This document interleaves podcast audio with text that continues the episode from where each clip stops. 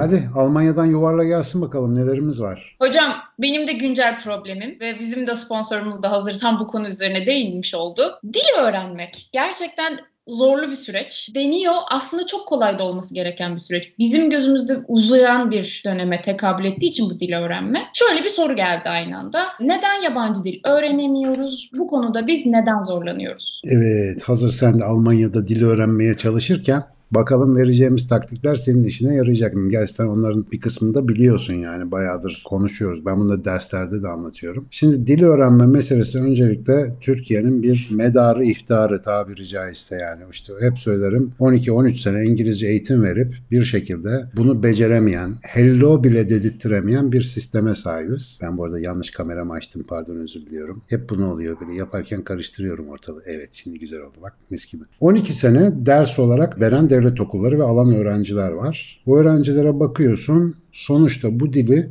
bilseler bile kullanmıyorlar. Yani öğrenmiş olsalar bile bazı şeylerini kullanmıyorlar. Geçenlerde buradan hemen kendisine de selam gönderelim. Bizim Şeyma Burcu Gülümüz şu anda şeyde İngiltere'de. O da İngilizce öğrenmeye gayret ediyor. Bir gramer hocası demiş ki ya sizin Türklerde ortak bir özellik var. Acayip gramer biliyorsunuz. Sizin kadar gramer bilen İngiliz bulamayız burada diye. Ama konuşmaya gelince hak hukuk bilmem ne. Şimdi simple past tense, host tense bilmem ne her şeyi muhtemelen çoğumuz biliyoruzdur ama dikkat ederseniz Türkçe konuşurken hani hepimiz derdimizi anlatacak kadar Türkiye'de Türkçe konuşuyoruz ama bu gramer kurallarının çoğunu yani lafzen, isim olarak ya da kural olarak bilmiyoruz. Fakat gramere aykırı bir şey yaptığımızda zaten beynimiz bize bir uyarı veriyor. Bir dakika diyor bir hatalı konuştum falan. Demek ki dili öğrenmenin normal yolu bu değil. Şimdi lisan öğrenme meselesindeki zorluğu anlamak için birincisi şunu cebimize koyacağız. İnsan beyni dil öğrenme uzmanıdır. Yani en önemli artılarından bir tanesi diğer hiçbir canlıda olmayan lisan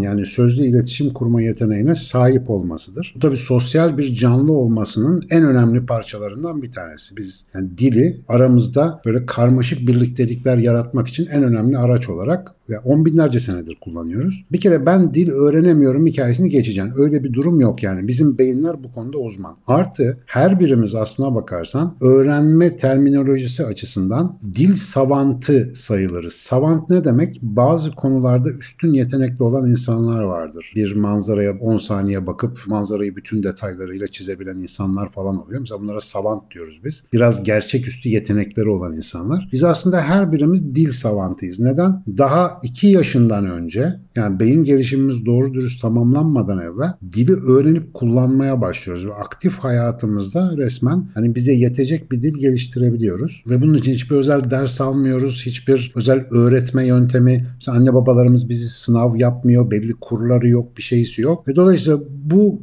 dil o zaman otomatikman ediniliyor. Hatta bildiğimiz bir şey var. İsterse 3 dilin, 4 dilin konuşulduğu evlerde büyüsün insan bebekleri. Ne kadar çok dile maruz kalırlarsa bunları o kadar çok hızlı öğrenebiliyorlar ve mesela 2 dilli, 3 dilli, 4 dilli çocuklara rastlayabiliyoruz. Ve bildiğimiz kadarıyla da burada yani hem o dilleri öğrenmede, kullanmada hem de hayatlarının geri kalanında herhangi bir bilişsel olayda belirgin bir sorun yaşamıyorlar. Özetle bu beyin dili öğrenmek için. Fakat çocukluk dönemi geçtikten sonra bu bir nevi şeye benziyor. Diyelim tıp fakültesini okudun sonra arkasından falanca uzmanlığını yaptın. O uzmanlık bitti onun bir de hani üst ihtisasını yaptın. Ondan sonra tutup da atıyorum başka bir bilim alanında bir şeyler yapmak, akademik kariyer takip etmek biraz zorlaşır ya. imkansız olmasa da zorlaşır. Hani tekrar o alana girip işte lisansını okuman, derslerini saydırman gibi bir sürü teknik prosedürle karşılaşırsın. Beyin de böyle bir dilde yani ana dilinde ya da ana dillerinde uzmanlaştıktan sonra yeni dil öğrenmesi biraz farklı bir prosedürle işliyor.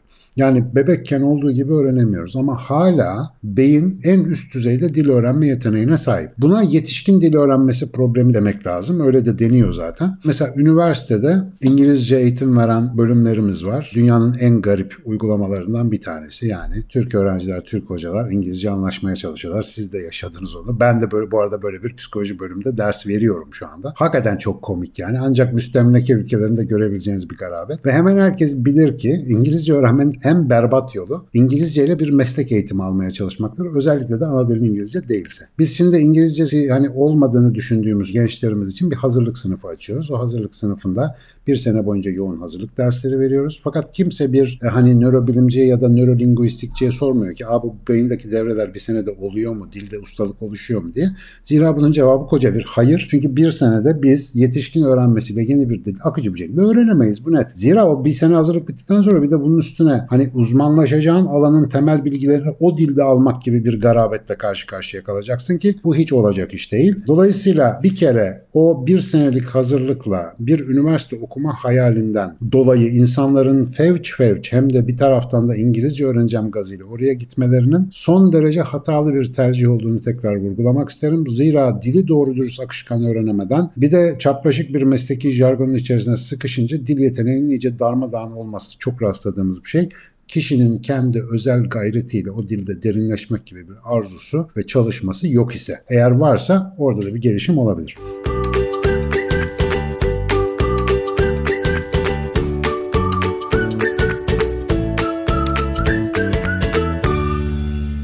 bir dilin kurallarını 3-5 ay içerisinde öğrenirsiniz. Bunda hiçbir sıkıntı yok. Beynimizin dil öğrenmesi için yapması gereken en önemli şey tekrar etmektir. YouTube'un bilmem nenin her şeyin çatır çatır İngilizce yayın yaptığı Netflix'lerin oranın buranın yani İngilizce sürekli maruz kaldığımız böyle bir zamanda bu kadar İngilizce duymamıza rağmen o kelimeleri hatta çoğu zaman duyunca anlayabiliyor, cümle kalıplarını çözebiliyor olmamıza rağmen neden İngilizce konuşamıyoruz? Çünkü hiç kullanmıyoruz. Bu sürekli bisiklet süren insanları seyrederek ben de bir gün bisiklet süreceğim diye televizyon başında sabahlamalara benziyor. O bisiklete binmeden o bisikleti sürmeyi öğrenemezsin. Yani neticede o dili bir kere kullanacaksın. Ama bizim önümüzdeki en büyük engel ne? İngiltere'deki Türklerin grameri bilip de konuşmada tıkanmasının sebebine hata yapmaktan ödümüz kopuyor. Hata yapma konusunda çok ciddi bir anksiyeteyle yüklüyüz ve özellikle bizimki gibi toplumlar, biraz yakın coğrafyada da bu çok var gibi. Özellikle toplum karşısında hata yapmaktan hele hele hele hele yabancılar karşısında, yabancı gördüğü insanlar karşısında hata yapmaktan çok ciddi oranda çekiniyor. Çünkü bizde hani kol kırılır yen içinde kalır ama yabancı böyle şey gösterirsin. Öyle bir kültürümüz var. Yani olduğumuz gibi pek olamıyoruz. Dil konusunda da bu var. Çocukken bizim nasıl dil öğrendiğimizi hatırlayabilsek bu sorunumuz tamamen çözülürdü ama bir çocuğun nasıl konuşmaya başladığını görmüş olan herkes şunu gayet rahat görecek. Çocuk parça pincik kelimeler duyar, onları yamuk yumuk tekrar eder. Önce gevelemeler şeklinde, sonra benzer heceler şeklinde, sonra heceleri birleştirdiği bu kısa ses grupları şeklinde daha sonra da bakar ki hani sürekli go a go a deyince insanlar o şeyi ona vermiyorlar. Yavaş yavaş ona top demeye başlar mesela o dil yavaş yavaş gelişerek gerçek dünyada diğer insanların kullandığı biçimde oluşur. Fakat burada bir dili oturup bir evde duvara bakarak tekrar etmek de çok iyi bir çözüm değil. Çünkü dil aynı zamanda geri bildirimli bir sistemdir. Yani sen o lisanı kullandığında karşıdaki insanın seni nasıl bir tepkiyle karşıladığı, ne anladığı ve sana geri ne söylediğini duymak zorundasın. Beyin karaciğerimizi, midemizi, bağırsağımızı, böbreğimizi kontrol ederken de aynı sistemle çalışır. Emir verir, geri bildirim alır. Emir verir, geri bildirim alır alır. Bu sistem yüzünden vücudumuz gayet akışkan ve güzel çalışır eğer bir sağlık problemi yoksa. Burada da eğer işitmemizde, konuşmamızda, genel melekelerimizde bir problem yoksa biz aynen çocuklar gibi hata yapmadan, korkmadan, hata yapacağım diye çekinmeden, her türlü kurabildiğimiz cümleyle iletişim kurmaya çalışsak, karşımızdakinin de bir insan olduğunu fark etsek ve arada bir de aklımıza mesela Türkiye'nin çeşitli yerlerinde herkes hemen hemen bu duruma şahit olmuştur. Falanca ülkeden gelen Rusya'da Amerikalı ya da İngiliz bir turist adres sormaya çalışıyor çalıştığında çok özür ben nasıl gidecek Sultanahmet dediği zaman bize nasıl sevimli geliyorsa o oğlanın nişanını yaptık bugün. Hadi. bizim de kırık bir İngilizce, kırık bir Almanca ya da kırık bir Fransızcayla onların dilinde onlarla iletişim kurma çabalarımızın onlara ne kadar sevimli gelebileceğini de düşünerek ki gerçekten öyle. Gerçekten sevimli geliyor. Bunu da cebe koyup denemekten sakınmadan bir şekilde bu dili kullanmaya çalışmamız lazım. Bugün mesela işte YouTube'da şurada burada İngilizce video izleyen arkadaşlar ben İngilizce öğrenemiyorum çok işte piş şey yaparım her şeyi denedim falan filan diyorlar. Konuşmazsanız arkadaşlar sevgili dostlar sevgili gençler hatta sevgili erişkinler benim gibiler konuşmazsanız öğrenemezsiniz. Bu kadar basit. Dünyanın en iyi yabancı dil öğretme sistemi, kursu, kitabı, bilinçaltı, rede röde yöntemi ne varsa bunların hepsi ancak ve ancak siz kullanırsanız işe yarayacak. Tekrar etmeyi deneyen arkadaşlar oldu bizim öğrenci arkadaşlar. Mesela kurslara gidiyorlar ya da işte internette bol bol aynı filmi 130 kere seyrediyorlar. İşte diyalogları çözelim diye falan. Tekrar etmeye de çalışıyorlar fakat bir süre sonra diyor hocam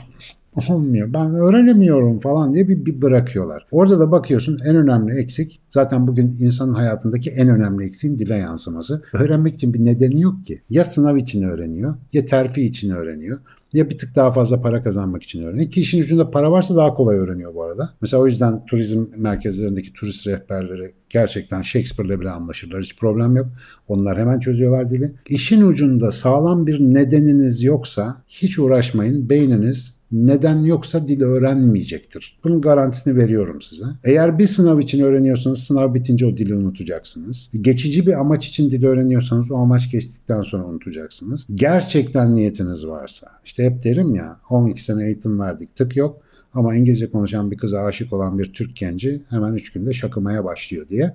Bu beynin duygusal bir nedene bağlı olarak ne kadar kolay öğrenme kapılarını açtığının hepimizin bildiği bir örneğidir. Dolayısıyla önce bir niyet, bir neden lazım. Eğer bu varsa demek ki bu işle ilgili merakınız var, arzunuz var, ihtiyacınız var demektir. İhtiyaç terakkinin motorudur. İhtiyaç varsa gelişim gösterirsiniz. Mesela şöyle çok gördüm. Öğrenmeye çalıştım diyor, bir türlü olmadı falan diyor.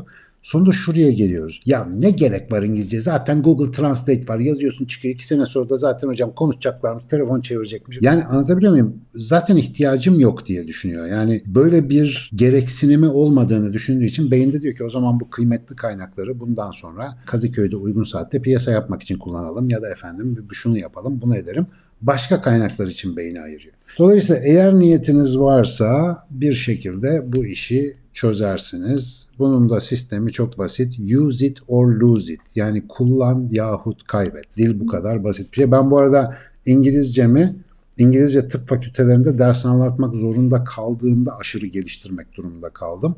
Yani bana göre aşırı. Ve şu anda mesela İngilizce ders anlattıkça hala İngilizcem akıcılaşıyor. O kadar fazla bir ara ders anlattım ki özellikle yani bu Başkent Üniversitesi'nden sonraki dönemde çok fazla İngilizce ders anlatmaya başladım. Yıldırım Beyazıt Üniversitesi'nde vesaire. Amerikalı bazı arkadaşlarla konuşurken beni Amerikalı zannedenler oldu. Neden? Aksan taklidiyle İngilizce öğrendiğinizde Amerikalı biri sizi Amerikalı zannediyor. Bilmem anlatabildim mi? Yani bu işin mucize bir tekniği yok. Bütün olay temelde sizde bitiyor. Tabi bu arada çok iyi bir ortam sağlanırsa, çünkü mesela bir yurt dışına çıkmak müthiş bir imkan. Ya böyle bir yerde minik bir gayretle çok ilerleme sağlarsınız. Ona imkanınız yoksa da özellikle böyle konuşma ortamı sağlayan, fiziksel ortamı sağlayan yerlerden olabildiğince istifade etmeniz lazım. Hocam bu bahsettikleriniz özellikle insanlarla diyaloğa geçme konusunda bana bir deney hatırlattı. 14 aylık bebeklerde yapılıyor bu deney ve deneyde iki gruba ayrılıyor. Bir kontrol grubu bir de deney grubu. Deney grubuna çocukların bakıcılarıyla birlikte yeni bir dil öğrenmesi, günlük olarak bakıcıyla aynı sürede vakit geçiriyor. Yani dokunarak, sohbet ederek yani onunla birlikte bu dil gelişimini sağlıyor. Diğer grubu ise aynı şekilde aynı vakitte bu sefer radyodan ve televizyondan izlettiriliyor bu dil. Deney süresinin tamamlandığında çocuklarda aynı gelişim beklenirken çünkü maruziyet dile maruziyet aynı süre fakat bakıcıyla birlikte dil öğrenen çocuklarda dil gelişiminin yüksek olduğu görülüyor. Neden Hazal'cığım? Sınav sorusu. İnsan insanla Interaction. Biz sosyal canlılarız. Aynen öyle. Ya bundan kaçışımız yok. E bu arada şeyi de söyleyeyim bari. Yani şimdi hakikaten bu biraz önce zikrettiğim şeyi çok yaygın görmeye başladık. Cihazlarda bir şey çıkacak. Artık bizim yabancı dil öğrenmemize gerek kalmayacak. Sanıyorlar ki yabancı dil sadece ekmek almak ya da kız tavlamak için kullanılan bir şey. Yabancı dil öyle bir şey değil arkadaşlar. Bir dil öğrendiğinizde bu arada yabancı dil tabiri de aslında tuhaf bir şey. Hiçbir dilde yabancı değiliz biz. Yani hepsi insan beyninden çıkan diller olduğu için yabancı dil aslında sadece şu anda bilmediğimiz diller değil diyebilirsiniz. Bir lisan öğrendiğinizde o lisana dair beyninizde oluşan yeni bağlantılar, her bir kelimenin diğer kelimelerle olan bağlantılarında müthiş bir zenginleşme ve çapraz ağlaşma oluşturuyor. Ağ yapısı oluşturuyor. Ve böylece siz yeni bir dile dair edindiğiniz her adımda aslında kendi zihinsel dünyanızı kendi dilinizin çok ötesinde geliştirebiliyorsunuz. Bir lisan, bir insan, iki lisan, iki insan falan dedikleri laflar tamamen bununla ilgili ve eğer yabancı bir lisanı bünyeye katarsanız siz artık başka bir insan oluyorsunuz. Bir kere her şeyden önce geliştirici bir deneyim. Bu arada bir dipnot var. Onu biraz önce zikretmeyi unuttum. Türkiye'de yabancı dil öğrenme zorluğunun en önemli nedenlerinden bir tanesi de kendi ana dilimizde yetkin olmamamız. Günlük 200-250 kelimeyle yaşıyorsanız çok üzgünüm İngilizce, Fransızca, Almanca unutun. Belki Hedendo kabilesinin futu futu dilini öğrenebilirsiniz Afrika'da. Çünkü o da yaklaşık 200 kelimeden oluşuyordur ve adamların hayatında yetiyordur. Yani mesela sayarken 1, 2 ve çok diyorlar. Dolayısıyla e, hani o dil size yetebilir. Ama İngilizce gibi, Fransızca gibi, Almanca gibi köklü